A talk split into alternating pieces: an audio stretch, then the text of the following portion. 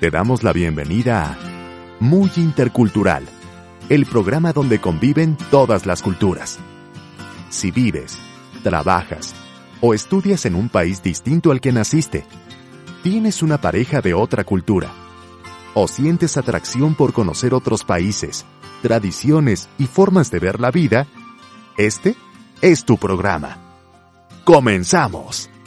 Muy Intercultural. Bienvenidas y bienvenidos a Muy Intercultural. Soy Klaus Salcedo y les agradezco de todo corazón que me acompañen en un episodio más. Recuerden que pueden seguir el blog de muyintercultural.com, nos pueden seguir en redes sociales como Instagram o Facebook, pueden seguir el, el podcast, escucharlo en diferentes plataformas como Spotify, Evox, iTunes, si me dejan alguna estrellita o algún comentario se los agradeceré y si lo comparten con algún expat o alguien que esté viviendo una relación a distancia este podcast, también se los agradeceré demasiado. Recuerden que en Amazon pueden encontrar tanto en formato digital como en formato físico el libro Todo lo que me hubiera encantado saber al emigrar.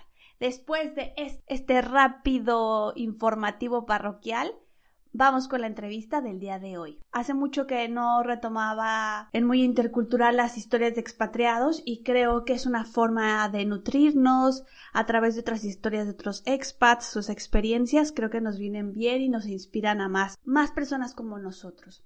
El día de hoy tengo una entrevista muy multicultural porque tengo una invitada que ha sido nómada gran parte de su vida. Su nombre es Marlene Schaefer y ha recorrido el mundo de distintas maneras. Ella nació en Bogotá, Colombia, pero es alemana, o sea, sus padres son alemanes. Vivió unos años en Alemania, pasó su infancia en Nueva York e Israel. Estudió en Suiza y tiene un máster en ciencias ambientales. Ya con esta infancia en distintas partes del mundo saben a qué me refiero con que sea muy multicultural. En enero de 2017 Marlene y su marido Sera decidieron abandonar su vida rutinaria y viajar por el mundo en bicicleta. Estuvieron pedaleando durante dos años, o sea, solo en bicicleta, desde Tailandia hasta España. En 2019, Marlene se asentó en la ciudad de Sevilla, España, aprendió apicultura, compró una finca en la Sierra de Cádiz y empezó su propio negocio Ladrón de Miel. Como ven, Marlene ha tenido muchas facetas es una viajera empedernida, expatriada desde nacimiento y hasta emprendedora. Les dejo con la entrevista que les hice. A Marlene es admirable que está aprendiendo todavía español, que lleva poco tiempo aquí en España y a lo mejor habrá algunas palabritas que costará un poquito entenderlas, pero yo creo que habla súper bien español y que esta entrevista les va a ayudar a todas aquellas personas que quieran emprender o quieran estar en la situación de Marlene, que hayan recorrido el mundo. Un abrazo fuerte y espero que disfruten esta entrevista tanto como yo. Marlene, bienvenida muy intercultural, ¿cómo te encuentras? Hola, buen día Claudia, pues muy bien, muchas gracias. Ay, no, te agradezco muchísimo que hayas tenido un tiempecito. Yo sé que estás muy ocupada con tu nuevo negocio, pero me encanta tenerte aquí en el podcast. En la introducción, Marlene, hice un breve recuento de los países en los que has vivido, pero prefiero que tú nos cuentes de viva voz un poquito de tu historia. ¿Por qué tanto movimiento en tu vida? Pues claro, digamos los primeros 20 años de mi vida, mmm, yo no tenía mucho control sobre los sitios donde voy a vivir ha sido todo mi padre, que, que, siempre, por un lado, le gustaba mucho viajar, pero también tenían ganas de, de, realmente vivir en otros países. Aunque yo soy alemana, nació en, en Bogotá. Claro. Uh, luego viví en Alemania algunos años, pero ya con siete años vivimos, fuimos a vivir en, en, Nueva York y luego a Israel. Y no fue hasta que tenía yo 17 años que regresé realmente a Alemania y entonces tampoco me he sentido como, ok, eso es mi país de origen, porque ya yo he vivido más tiempo fuera que allí. Bueno, terminé ahí la, el colegio, empecé de, de, estudiar. Yo creo que siempre tenía eso ahí dentro de mí, como que yo voy a vivir aquí unos, unos años, pero luego voy a buscar una forma de, de salir y vivir en otro país y de ver el mundo y especialmente estudiando, eso es algo muy fácil, ¿no? Que puedes hacer Erasmus, etcétera, o, bueno, yo realmente, yo he ido a, a, vivir en Australia, al otro lado del mundo, yo creo que para mis padres ha sido un poco un shock, pero, pero bueno, um, he vivido ahí un año y luego terminé realmente la carrera de ciencias ambientales en, Suiza. Y en Suiza he vivido ahora 10 años, que para mí es bastante largo, trabajando también allí y todo, y oh, obviamente tengo amigos, etcétera. Pero al final de, estos años también otra vez me surgió un poco allí como la, la ansiedad de hacer algo y de cambiar un poco. Y, aunque yo tenía, digamos, el, el trabajo de mis sueños, estaba trabajando en una ONG para la protección de la naturaleza y yo siempre quería hacer algo así. Pero, ya, pero siempre yo creo que hay dentro, algo dentro de mí que quiere, mm, que tiene mucha... Ganas de viajar, de... Sí, nómada, ¿no? Como no quedarte en el mismo lugar. Exactamente. Y, y bueno, entonces em, con mi pareja decidimos de comprar dos billetes Em, a Tailandia, a Bangkok, y volver desde allí en bici. Y, bueno, como él es de aquí, de Sevilla, em, nuestro objetivo era llegar hasta Sevilla todo en la bici. Y, bueno, y un poco por eso ahora llevo dos años y medio aquí en Sevilla, que después de casi dos años viajando en bici, mm, llegamos aquí y ahora otra aventura aquí en España. Claro, eh, específicamente mm, hablando de esta aventura que hiciste desde Tailandia, ¿no? Hasta Sevilla, ¿podrías contarnos un poquito más de esta experiencia, Marlene? ¿Qué te enseñó esta aventura? ¿Y recomendarías a otras personas hacerlo? Pues para mí ese viaje probablemente ha sido una de las mejores cosas que he hecho en mi vida. Mm. Obviamente lo recomiendo a todo el mundo y ya, yo creo que es algo que yo, he vivido ahí tantas cosas y tenía tantas experiencias que, que no vives en tu vida normal. Y al mismo momento yo creo que también ¿no? suena como, ah, tienes que ser súper deportista, etc. Pero yo creo que realmente todo el mundo lo puede hacer. Porque cuando tienes tanto tiempo, mm, no, no importa si a lo mejor solo haces 40 kilómetros al día y mientras estás ahí pedaleando, vas entrenando. so, al final, después de ya un mes, ya te sientes más fuerte y después de dos meses ya más y más. Y aunque siendo así, nosotros no hemos ido a un ritmo muy rápido porque te das cuenta en un viaje así lo que realmente es importante, ¿no? Especialmente en, en nuestra vida aquí en Europa, todo es muy, muy rápido, muy acelerado y siempre tienes que tener siempre tienes que hacer millones de cosas, que realmente es mi vida ahora otra vez,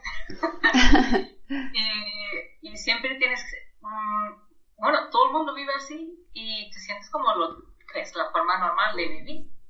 Pues en ese viaje mm, te das cuenta que, no hace falta hacer eso y que la felicidad realmente no es hacer millones de cosas y tener millones de cosas. ¿Sabes? Si vives solo en tu bici, Mm, tienes tres camisetas y dos pantalones y, ya está. Y te sientes mucho más libre y realmente mm, estás mucho más abierto a, experiencias, a, hablar con gente. Cuando, cuando hemos llegado aquí a España, mucha gente son como, oh, pero no tienes miedo haciendo un, viaje así, pero no, ¿por qué tienes que tener miedo? Y la gente, casi en todos los sitios hemos... Em, siempre tenido buenas experiencias con gente muy abierto, etcétera, y ya eso es algo que en el viaje quieres llevar contigo a, donde vives, ¿no? Tener, bueno, buenas relaciones, pero también tener la mente abierta, que no, no encontrarte con alguien y ya pensar en esta persona mm, probablemente es mala persona o no, no, me llevo bien con él porque lleva una camiseta tal. Ya aprendes mucho de, como tú piensas el mundo es, pues no es. Ser tolerante, ¿no? Y abierto, empático. Exactamente. Claro, luego también tiene mucho tiempo para pensar qué, qué voy a hacer cuando llegamos a España, porque claro, yo he dejado mi, mi trabajo en Suiza, yo no podía volver. Y también cómo, cómo quiero vivir, porque te das cuenta que la forma de vivir que tienes es muy acelerada y tienes mucho estrés. Entonces, eh, ya en el viaje yo fui pensando en qué puedo hacer y que realmente es importante para mí y ya, tener tiempo para, para estar con mis padres o con mi familia, con mi pareja. Y eh, bueno, por un lado, cuando, cuando hemos llegado aquí, fue como que necesitamos algo, porque aquí vivimos en un piso y era claro que necesitamos algo, un escape. Sí, sí, sí. Eh, entonces compramos un, un pequeño terreno, ah, tuvimos muchísima suerte en encontrarlo. Y, y, la otra cosa es que durante ese viaje eh, ya conocimos a, a apicultores. Mm. Y a mí siempre me ha gustado mucho también ese mundillo. Ya en Suiza yo tenía ganas de tener colmenas, pero no tenía tiempo. Y en fin, ya he llegado aquí a España con, con un poco la idea de hacer algo um, con, la, con la apicultura y especialmente vivir en una forma más, más cerca a la naturaleza. Sí, sí, sí, poco a poco, pero es que este viaje yo, cuando me lo comentaste alguna vez, porque ya la conozco, te conozco desde hace tiempo, yo estoy impactada, decía, pero en bici y en donde duermes y... Ha de, ha de haber sido duro, ¿no? Con sus cosas. Sí, siempre encuentras algo y también vas adaptando. Realmente, antes de ese viaje muy largo, mmm, mi pareja y yo hicimos un viaje de dos semanas. Ay, está muy europeo, ¿no? Que, ok, solo tenemos dos semanas, vamos a hacer algo y vamos a ver la bici. Y en ese viaje sí, hicimos 100 kilómetros todos los días. ¡Oh! Um, claro, entonces estuvimos muy, muy entrenados. Pero um, lo que sí en ese viaje ya eh, sabes un poco cómo es viajar. Ya tienes tu tienda de campaña. de campaña. Ah. y tienes, tienes, que comprar comida, etcétera Y um, es como, ha sido un poco como la prueba pequeña. Luego, lo más difícil realmente es dejar tu trabajo, dejar tu vida segura dejar tu piso, vender tus cosas y lanzarte a eso. Decir a tu familia, yo a lo mejor voy a estar afuera un año, no te voy a ver a lo mejor dos años y mm. eso sí es, eso sí es lo duro realmente. Sí, sí, las personas, o sea, viajas ligero pero también extrañas a esas personas, ¿no? A tus seres queridos. Sí, y bueno, realmente para, mm, como mis padres son muy inquietos, mm, a nosotros han visitado dos veces durante el viaje. Una vez en Uzbekistán, que ya es un país, bueno, todos los stands suena un poco peligroso, pero realmente es un país donde hay, hay mucho turismo. Y luego otra vez en, en Grecia, en Atenas. Oh. Y eso para mí sí también ha sido algo, algo importante, um, que yo tenía ahí el contacto con ellos, luego eh, con WhatsApp y todo, tienes mucho más contacto realmente con, con todo el mundo que, que, hace 10 años. Pero bueno, aunque así es, es difícil dejar y al mismo momento también es muy difícil llegar, porque tienes una vida en que te, te mueves todos los días, siempre tienes algo también que, que, está pasando, algo, bueno, algo desconocido, y de repente vives en un piso. Mm, ya, yo al principio también tenía un pequeño trabajo aquí en Sevilla, y vuelves como a la vida normal, ¿no? Sí, sí. Yo me acuerdo viendo fotos de otra gente, de, blogs de otra gente que están viajando y pensando, wow, wow, ¿qué están haciendo ellos? Y luego pensaba, wow, pero yo estaba allí también. y muy rápido vuelves a, a, tu vida anterior y esa vida, ya, lo que llamamos normal. Y un poco scary, un poco te da miedo como de rápido eh, te adapte, no sé cómo explicarlo, pero ha sido como un rápido, un cambio muy... Drástico, ¿no? Sí, sí, sí, pero es como una segunda vida. Y al final, ¿cuántos, cuántos países recorrieron, Marlene, en bicicleta? No, no me acuerdo, 25, 30, no, no me acuerdo muy bien mm. ahora. Es que todo el mundo siempre quiere, quiere saber números y cuántos kilómetros. Sí ya, obviamente suena, suena impresionante si dice yo he hecho 24.000 kilómetros en bici. Sí. Pero no he hecho eso en una semana.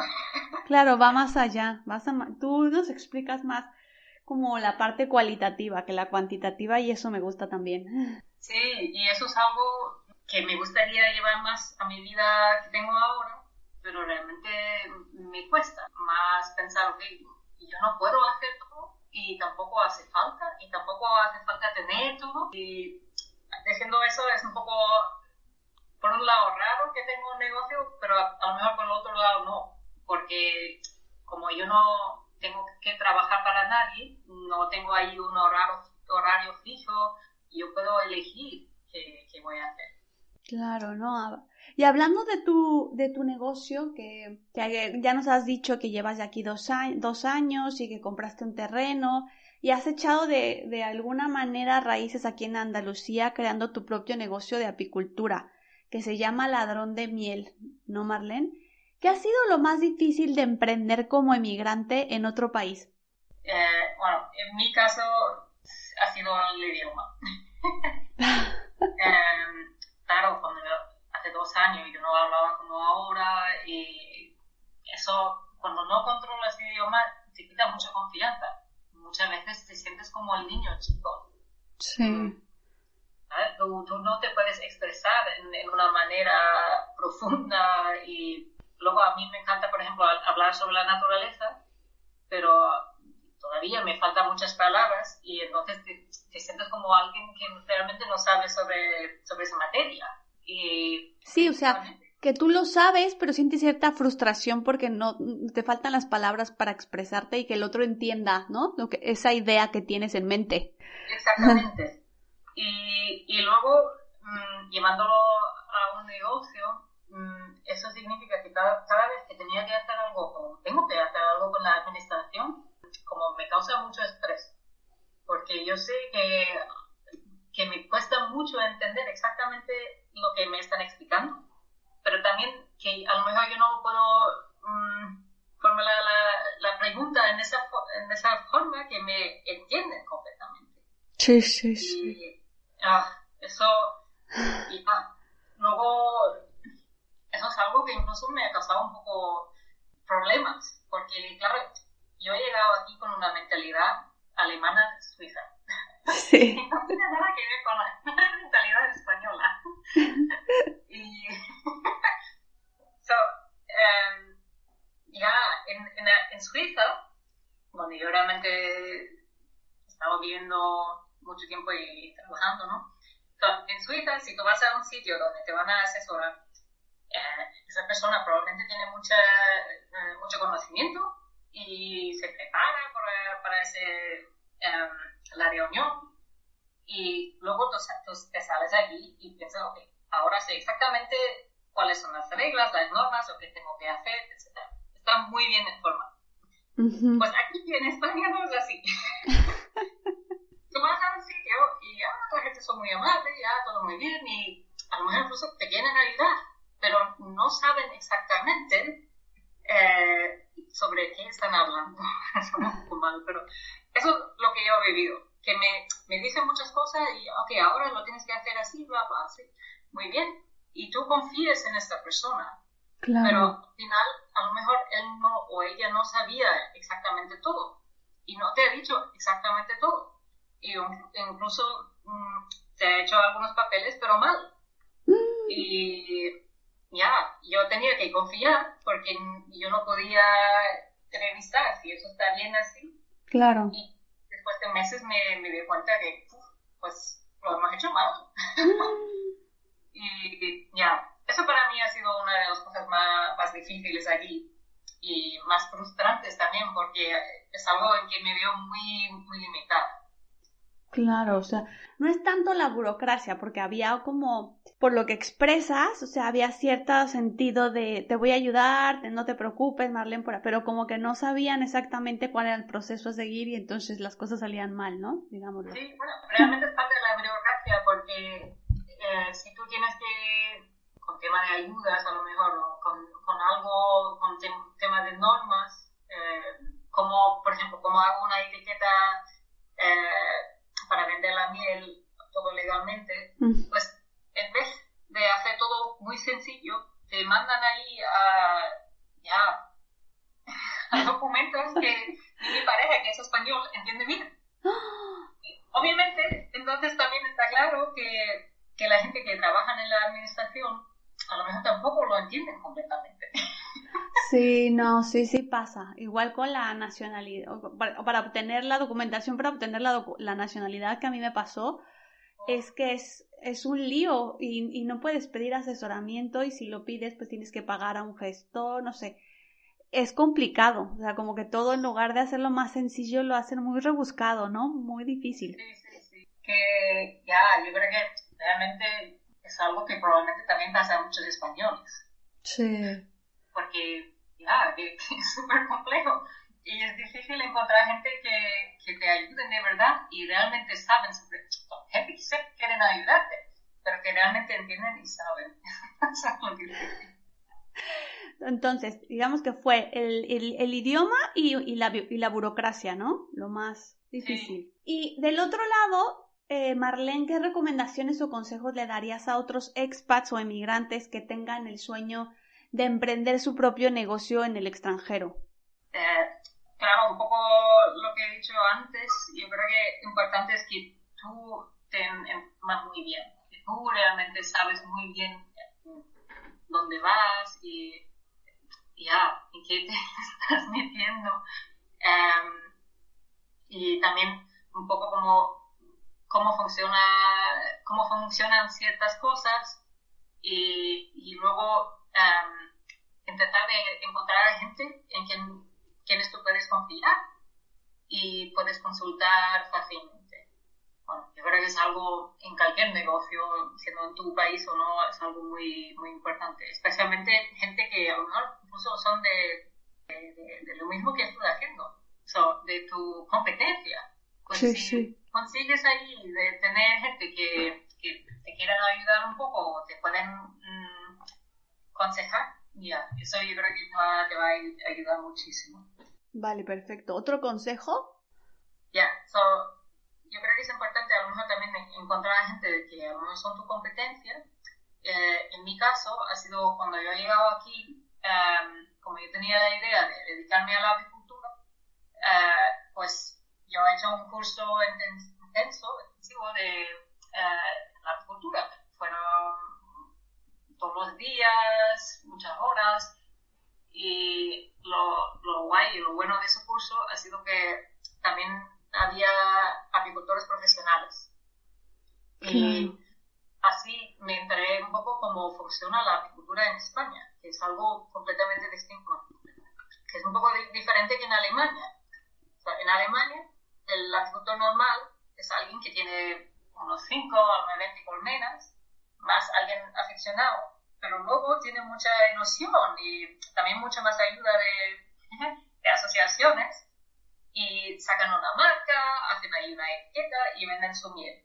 Y de alguien así en Alemania tú puedes tener 100% confianza que esos es sus colmenas y eso es su miel y no es una miel mala, es una miel de muy buena calidad. Pues en España eh, los apicultores la mayoría tienen muchos más colmenas. Mm. Entre a lo mejor 200, 600 o miles de colmenas. Hay gente que no tiene otro trabajo, eso es su trabajo. Em, pero no hacen, muchos no, no, tienen su marca, no hacen una etiqueta, no venden su miel así eh, al público directamente. Mm, lo que hacen es lo venden a granel a a, bueno, a la industria o, algunas veces también a otros agricultores que pueden envasar, etc. Y luego, si tú vas a un pueblo chiquitito, em, a lo mejor lo que tú piensas que está comprando el miel de, de un apicultor de ahí, realmente no lo es. Mm. Y aquí para el consumidor muchas veces es un poco difícil saber, ok, bueno, yo creo que si vas al supermercado y compras miel por dos o tres euros, debería saber que eso no es lo mismo que comprándolo de un buen apicultor que ya que, que, cuida mucho su producto y luego tienes que pagar 10 euros más, más. Obviamente eso no puede ser el mismo producto. Pero um, me chocaba un poco eso que también los propios apicultores, como no tienen, um, yo creo que más la, uh, la realidad de, hacer ahí su etiqueta o también a lo mejor no tienen ese acceso a, los mercados, etc. Y que, quiero decir con todo eso es parte de mi negocio ahora es realmente cogiendo una idea cómo funciona la agricultura en Alemania y aplicándolo aquí. Mm. Eh, eso yo creo que es algo, eh, bueno, algo importante. Em, cuando tú vas a otro país, eh, tú a lo mejor, bueno, tú seguro que tienes la mente de, tu país. Sí. Y cuando vas a un país nuevo, eso te puede dar muchas posibilidades. Tú puedes adaptar un, business model mm, a lo que ya tú conoces bien de tu país y transformarlo un poco para hacer algo innovativo en, el otro país. Ah, eso, es, eso es muy interesante, Marlene, y, y súper importante. Claro, con, tú primero te diste la tarea como de conocer un poco el modelo de negocio de que se manejaba aquí con los apicultores, ¿no? O conocer la manera en que se fabricaba la miel, se vendía y todo. Y como que no te cuadraba un poco y dijiste, bueno, voy a adaptarlo, ¿no? Una fusión, digamos, una mezcla entre mi modelo alemán, ¿no? Y el de aquí. Pero eso puede funcionar o no puede funcionar, ¿no? Claro, por eso yo creo que siempre es importante, eso para mí, cuando yo conocí a esos agricultores, todavía incluso estaba buscando trabajo, que yo allí no lo tenía muy claro de, ok, voy a emprender, etc. Pero yo creo que sí es importante de siempre tener la mente abierta y, y mirar y ver estas oportunidades. Claro. Eh, que ya tener un poco una, una confianza aquí también en, en ti mismo, que que tú vas a desarrollar ahí una idea que es un poco diferente que lo hace todo lo demás, pero que ves que en tu país sí funciona. Sí, sí. ¿Y tú crees, Marlene, que tuviste más trabas para emprender debido a que no eras española? ¿O no? ¿O te ayudó? ¿Hizo la diferencia? Ya, claro, es difícil. Eh, por una, parte sí y una parte. Eh, claro, para mí, yo creo que eh, como vivimos todo en, como yo soy de un país de la Unión Europea y yo ahora vivo en otro país de la Unión Europea, allí es más fácil eh, emprender en el extranjero porque, mm, bueno, porque primero yo puedo vivir aquí sin pedir permiso, yo no tengo que tener ningún permiso para trabajar, todo eso es mucho más fácil entre, en, en la Unión. Claro. Si tú ahora vas a vivir en India a lo mejor no es tan fácil, o en Canadá, que seguro que no es tan fácil, sí. o Australia, etcétera, donde, donde te, piden, te piden muchísima información o todo ese etcétera. Bueno, dentro de la Unión es mucho más fácil. Que al principio, eh, cuando todavía estaba también pensando en, en, qué exactamente voy a hacer, ¿no? Yo compraba ya mis primeras colmenas y yo tenía un poco de miel y estaba viendo muchos vídeos uh, en, en YouTube sobre gente que, que, tienen, que han empezado con un negocio así poco a poco. Y como, bueno, yo realmente sigo viendo muchos vídeos en inglés y en ese momento mmm, llegó unos vídeos sobre gente en, en, América que hacen jabón. Pensaba, ah, qué guay, puedo hacer jabón con la miel o con cera, etc. Y mmm, como sabía en ese momento que no voy a tener mucha miel para vender, pues mira, yo en casa puedo hacer mis jabones y mis productos así y lo puedo vender. Claro. he empezado allí comprando cosas y experimentando, etc. Hasta después de unos meses, alguien me dijo, bueno, tú sabes que en la Unión Europea hay otras normas y es ilegal hacer jabón directamente así en tu casa y necesitas mucho, bueno, eh, ya necesitas un sitio adecuado, etcétera, son controles, bla, bla, bla. ¡Ah! Eh, todo eso, como, como te dicen los americanos, just start, pues eso en España o en toda la Unión eh, Europea no funciona igual. Entonces aquí sí, bueno, me metí la pata, no sé, tampoco ha sido, eh, que tampoco ha pasado nada, pero sí ha sido tiempo invirtiendo en eso y ilusión y de repente como, oh, eh, a lo mejor hubiera sido ver algo sobre Europa y no tanto de, del resto del mundo. Claro. O sea, conocer un poco también esa normativa, ¿no? O si te quieres diversificar con otros productos, opciones, conocer esas reglas o normas, ¿no? Del país, del país en el que estás. Exactamente. Y en cuanto, y Marlene, y en cuanto a la parte económica, ¿tú crees que necesitas, o sea, tú para emprender tu negocio, desde, si necesitas como cierta inversión, una buena cantidad, digámoslo así, una buena cantidad de dinero para invertir en lo que, o, o en tu caso te apoyaste de, de buscaste otros socios, o creo que hiciste un crowdfunding, ¿no? Algo parecido. ¿Nos podrías hablar un poco de eso? Sí, eh, mm, en la agricultura eh, o ganadería lo difícil es que necesita más dinero para hacer algo. Mm. Y ahora tengo unos 25 colmenas, estoy muy, muy lejos de 200. Y, y si calculas, por ejemplo, una colmena a lo mejor cuesta 100 euros, pues ya sabes la inversión que tienes que hacer si quieres solo 200 colmenas. esta parte sí es algo importante y yo creo que también es importante cuando emprendo, para mí muy importante que voy poco a poco y que siempre me siento un poco como en una zona de confort. Obviamente siempre vas a salir un poco porque estás haciendo algo que tú no sabes, tú no tienes idea sobre emprender, obviamente. Si es tu primer negocio, todo, todas las semanas hay cosas que mm, te das cuenta que o no vas a hacer así, o obstáculos, etcétera. Siempre es algo, algo nuevo, algo desconocido, pero eh, importante para no agobiarte en, entonces, eh, yo creo que es ir poco a poco, intentar de no coger un préstamo gigante que te va a agobiar. Mm. ¿ya? En mi caso, mm, yo tenía la idea de hacer un crowdfunding, mm. que eso también el, el, negocio ahora tiene un poco más que un año. Me, he hecho autónoma el enero del año pasado. Claro. Y, después de un mes ya empezó todo eso con el COVID. Y yo tenía la idea de, de empezar con la campaña de crowdfunding el día que España entró en el estado de alarma. todo eso me también es estresante, ¿no? Y claro, no sabía qué hacer.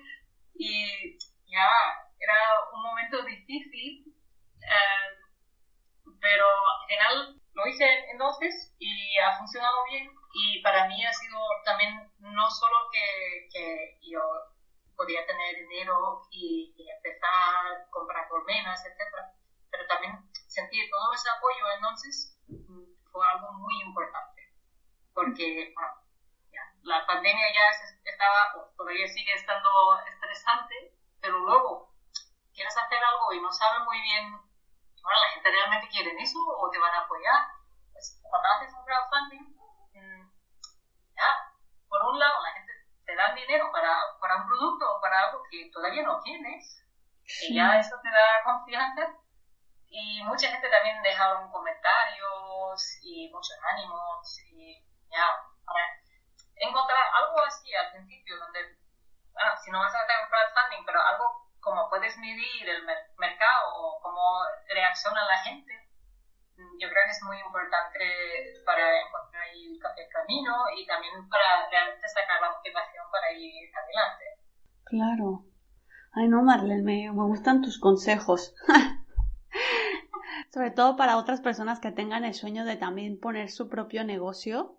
Buscar, ¿no? Eh, como tú dices, eh, hacer crowdfunding, buscar a lo mejor alguna ayuda, alguna subvención. Lo malo es que te tocó en una época mala como tú lo mencionas, COVID. realmente eso con las subvenciones, ah, mm, mejor, mejor no planificar nada con, con que te van a ayudar nada. Ah, Porque antes de COVID, por ejemplo, había aquí en España una, una pequeña ayuda de 3.000 euros o 5.000 euros que te daban básicamente a todo el mundo que empezaba con un proyecto, con, bueno, con un negocio. Pues Ahora, durante el tiempo de COVID, eso se ha quedado parado. Y yo, al principio, claro, yo he puesto allí 3.000 euros en claro. ¿no? Yo pensaba que voy a tener ese dinero. Pues no, ese dinero nunca llegó. Y ah. entonces, subvenciones, tienes que eh, encontrar otras formas de, de encontrar dinero. Vale. Y, y, ya, estoy, muchas veces estoy viendo también vídeos de, de business, etcétera, y una cosa que siempre dicen que el mejor sitio donde sacar dinero son clientes. Sí. para mí, ya, yo vendo la miel de, em, de, en mi proyecto de la cultura solidaria y el año que viene, o ese año, ya puedo comprar un poco más de miel, pero realmente es todo el dinero que yo he ganado con, con el crowdfunding, con parte, que podría invertir en comprar miel y envasar, etc. Y ahora que yo he ganado un poco de dinero con esto, pues yo puedo reinvertir.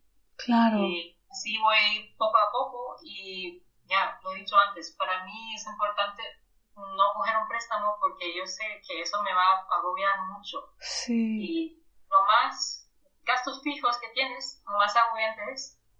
Ahora realmente, mm, aunque yo trabajo mucho, pero mi, mi idea es trabajar cuatro días de la semana y tener tres libres. Porque yo no quiero solo trabajar, trabajar, trabajar. Sino vivir para trabajar. Exactamente. Y yo creo que el camino es Mm, ya, tener un buen business model, ¿vale? un buen modelo de negocio, pero también no, no intentar de, ser millonario. no. Y con, con, lo que tú te sientes cómodo. Eso yo creo que es, es, importante. Eso es súper importante. No te mucho porque te vas a agobiar teniendo tu propio negocio y hay días que piensas, ah, eso no está funcionando y nadie, nadie quiere comprar, pero luego poco a poco te das cuenta que no es así. Y platícanos un poco más sobre Ladrón de Miel, ¿de qué trata? ¿Qué productos y servicios ofreces? Bueno, sí, como hemos dicho, Ladrón de Miel es un, proyecto apícola y la idea es que, que la gente y los apicultores, digamos, se conocen mejor. eh, no, por un lado, yo quiero que la, la es algo un poco más transparente y a través de esa transparencia que los clientes y la gente realmente saben qué significa la, agricultura, se sienten un poco más solidarios significa eso. Eh, si tú aprecias el trabajo que hace otra persona, mm, tú también dices, ok, bueno, eso, ese trabajo yo voy a poner un valor mucho más alto que algo que si tú no tienes idea, ¿no? Y entonces, eh, la idea con el ladrón de miel tiene, tiene, como dos proyectos, dos partes. La agricultura solidaria, en que eh, yo trabajo con, con apicultores jóvenes que no tienen su propia marca, pero producen mieles muy buenas, ecológicas incluso, y que luego, como no tienen acceso a los mercados, venden su miel a, a granel a la industria. Y ya, eh, ¿qué pasa con la industria? Es que ellos mezclan esta buena miel con mieles de China, de Argentina, de Ucrania, y ultrafiltran, sobrecalientan, y luego lo que tú compras en el supermercado no es lo mismo que, eh, que ha venido del apicultor. Claro. entonces, yo eh, de estos chicos compro una parte de la miel le pago un precio más alto del mercado y en cada bote mm, pongo su nombre y de dónde exactamente viene, eh, viene la miel. Eh, además, en la página web mm, se puede leer sobre ellos, he puesto muchas fotos y ya, crear ahí una transparencia para que realmente tú, el cliente, sabes que, vas a comprar. Claro, visible. En este momento la idea es que como ellos ganan más dinero con la miel, pues no tienen ese incentivo que, siempre tienen que ganar más colmenas, más trabajo, más y más y más, pero que pueden tener su X colmenas y, ganar justo, eh, ganar bien y a un precio justo.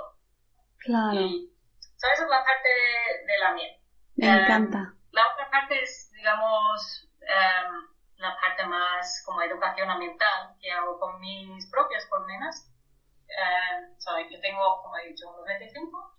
Em, la mayoría tengo apadrinadas y eso significa que como allí el nombre de la persona o algo, y luego que las personas o las familias pueden venir a, mi finca y, ver las abejas y pueden aprender sobre las abejas, sobre todo sobre todo ese mundillo.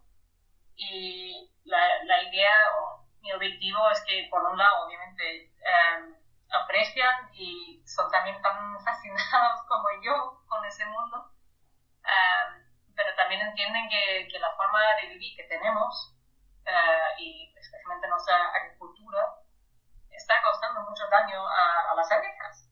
Sí. Y hago allí no solo visita con, um, con la gente que han aprendido, pero también así durante el fin de semana, etc. Pero la gente puede ir ahí a mi campo y a ver, a ver las abejas.